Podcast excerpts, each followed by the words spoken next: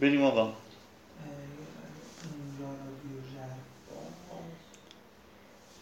بخش پیشین بریم آقا. خب. دیگه بریم دیگه. دیگه بریم. بسم الله الرحمن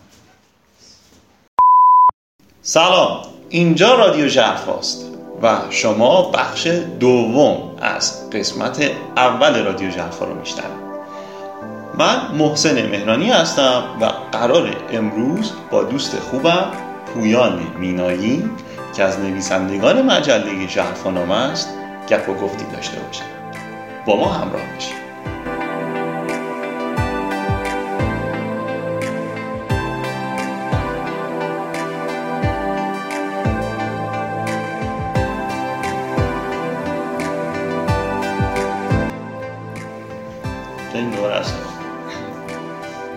چندین بار این چرخ بودیم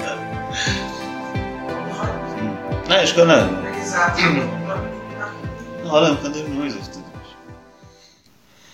در بخش قبل ریحان قنبری خلاصه ای از متن پویان رو برامون خوند و قرار شد که ما با پویان گفتگو کنیم تا هم مطلب رو از خودش بشنویم و هم سوالاتمون رو ازش بپرسیم. پویان دانشجوی دکترای فیزیک دانشگاه شریفه و می‌دونم که علاقه خیلی زیادی به فیزیک تجربی داره. پویان جان سلام روزت بخیر. بسم الله الرحمن الرحیم. سلام محسن جان. روز تو هم بخیر.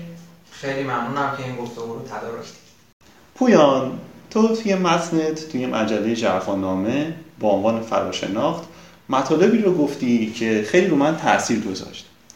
ولی اگه راستش رو بخوام بهت بگم یه خورده متن رو من مجبور شدم شمرده بخونم تا متوجه نکاتت بشم. میشه یه بار فراشناخت رو برامون دوباره توضیح بدی با زبان خودت؟ ببین محسن جان اگه خلاصه بخوام بگم ما در هر تصمیمی که می‌خوایم بگیریم از مجموعه از احساسات و داده ها و روش های منطقی استفاده می‌کنیم. همون چیزهایی که ما معمولا بهشون ملاک های تصمیم گیری میگیم. قسمتی از این ملاک ها در بخش خداگاه ذهن ماست یعنی می‌دونیم داریم ازشون استفاده می‌کنیم. و بخش بزرگی از ملاک ها هم در بخش ناخداگاه ذهنمونه. فراشناخت یعنی سعی بکنیم بخش بزرگتری از ملاک هامون رو به خداگاه بیاریم. به عنوان مثال مسئله مشترک بسیاری از ما مسئله انتخاب گرایشه. خب ما بر چه اساسی گرایشمون رو انتخاب می‌کنیم؟ بر اساس اطلاعاتی که درباره دروس و مباحث گرایش های مختلف داریم. بر اساس علاقه بر اساس اطلاعاتمون از فضا و آینده شغلی گرایش و غیره. فراشناخت یعنی اینکه ملاک هامون رو برای این تصمیم گیری دقیق تر بشناسیم. آوردن ملاک ها به خداگاه و شناختن دقیق تر اونها خود به خود باعث منظم شدن ذهنمون میشه. به علاوه این امکان رو برامون فراهم می‌کنه که مجموعه ملاک هامون رو دقیق تر و کارآمدتر کنیم و در نتیجه تصمیم های بهتر و شفافتری بگیریم چه جالب.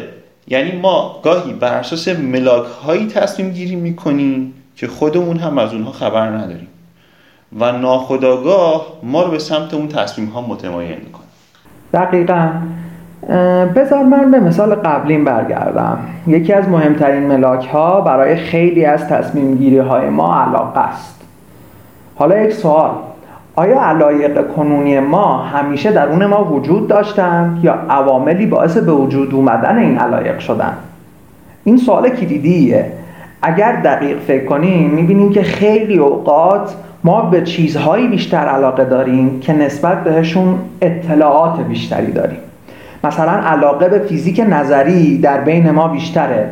گرچه فیزیک نظری بسیار زیبا و جذابه ولی این تنها دلیل علاقه نسبی بیشتر ما به فیزیک نظری نیست. به نظر من یکی از مهمترین دلایل عدم توازن در علاقه ما به فیزیک نظری و فیزیک تجربی ناشی از اینه که عموما ما تجربه خیلی کمتری در کارهای آزمایشگاهی داریم و کمتر فرصت کردیم درشون عمیق بشیم و زیبایی هاش رو ببینیم. خیلی از ما زیبایی ها و جذابیت های فیزیک تجربی رو تجربه نکردیم و به نظر من این دلیل مهمیه که علاقه به فیزیک تجربی بین ما کمتره. خیلی اوقات ما بر اساس در دسترس ترین داده های موجود تصمیم گیری می کنیم در حالی که اگر با دقت بیشتری بگردیم ممکن اطلاعات خیلی با ارزشی رو پیدا کنیم که در نگاه اول به چشم نمی اومدن یه مثالش اینه. تقریبا هر ترم درس های پرارزشی مثل تیپ سنجی توی دانشکده ارائه میشه که نه تنها گاهی ظرفیتشون پر نمیشه بلکه بعضی اوقات متاسفانه حذف میشن.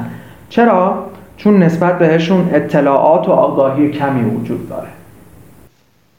خب پس اگر من منظور شما رو درست فهمیده باشم فراشناخت یعنی من قبل از تصمیم گیری از خودم بپرسم آیا اطلاعات کافی در مورد هر کدوم از انتخاب هام دارم یا نه؟ شاید این کم بوده اطلاعات من باشه که باعث شده جذب گزینه های دیگه نشم. دقیقا.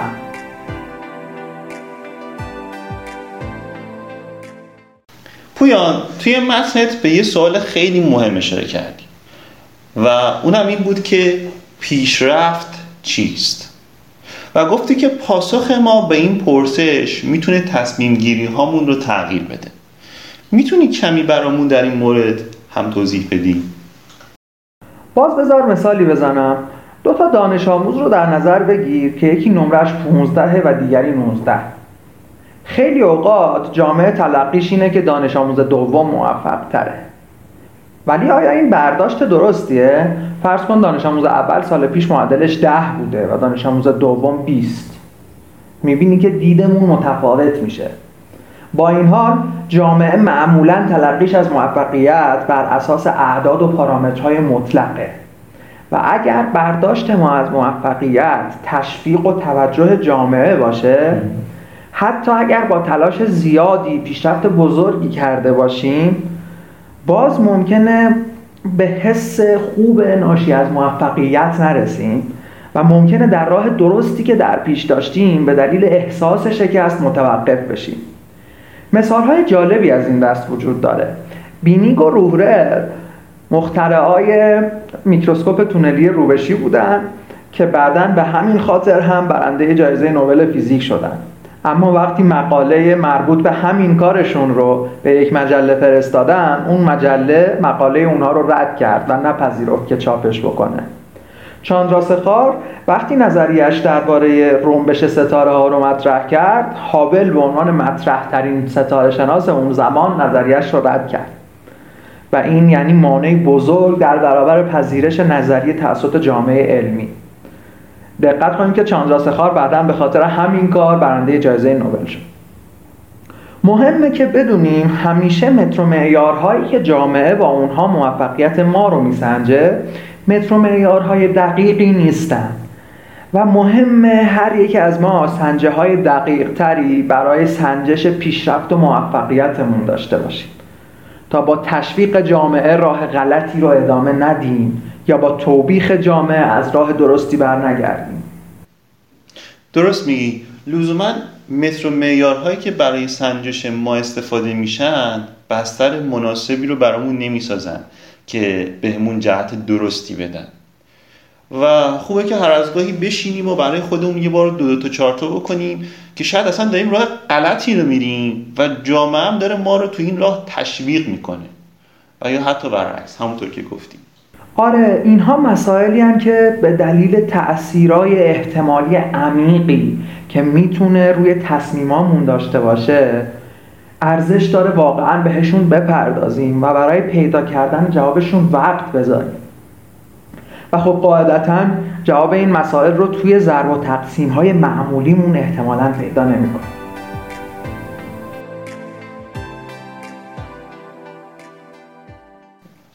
خب تا اینجا پویان فهمیدیم که فراشناخت چیه و چطور چراغ راه میشه. و کمک می‌کنه که با دید بازتری تصمیم گیری کنیم. اما به نظر تو چطور می‌تونیم این مهارت رو در خودمون ایجاد بکنیم؟ به قول تو به یک چیزی فرای شناخت خودمون برسیم. به عنوان مثال به این فکر کنیم که چه پتانسیل بزرگی در همکاری ما با علوم انسانی دانها نهفته است. ما به عنوان فیزیک پیشه عضوی از جامعه ایم. پس باید با جامعه ارتباط صحیحی برقرار بکنیم. ما باید نقشمون رو در پیشبرد و پیشرفت جامعه در مدیریت جامعه در اقتصاد و غیره تعریف کنیم بشناسیم پیدا کنیم. باید برای صرف منابع در دسترسمون برنامه ریزی کنیم و راه هزینه کرد بهینه منابعمون رو پیدا بکنیم. به عنوان مثال به این فکر کنیم که چه پتانسیل بزرگی در همکاری ما با علوم انسانی دانها نهفته است. ما به عنوان فیزیک پیشه عضوی از جامعه ایم. پس باید با جامعه ارتباط صحیحی برقرار کنیم. ما باید نقشمون رو در پیشبرد و پیشرفت جامعه در مدیریت جامعه در اقتصاد تعریف کنیم بشناسیم پیدا کنیم. باید برای صرف منابع در دسترسمون برنامه ریزی کنیم و راه هزینه کرده بهینه منابعمون رو پیدا کنیم.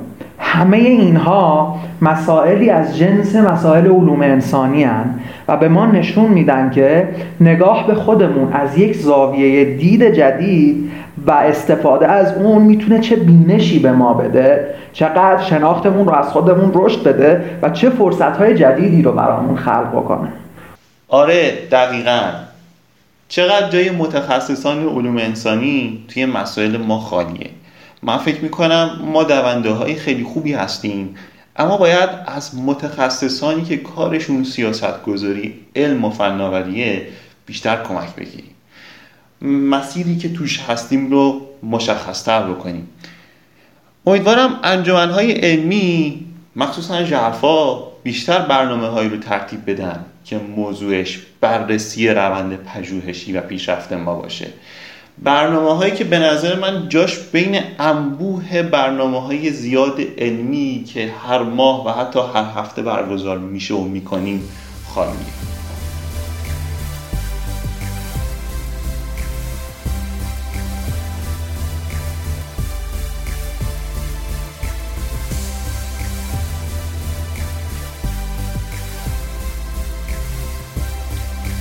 خیلی ممنون پویان توضیحات خیلی خوبی دادی و من خیلی خوشحالم که هم صحبت شما بودم.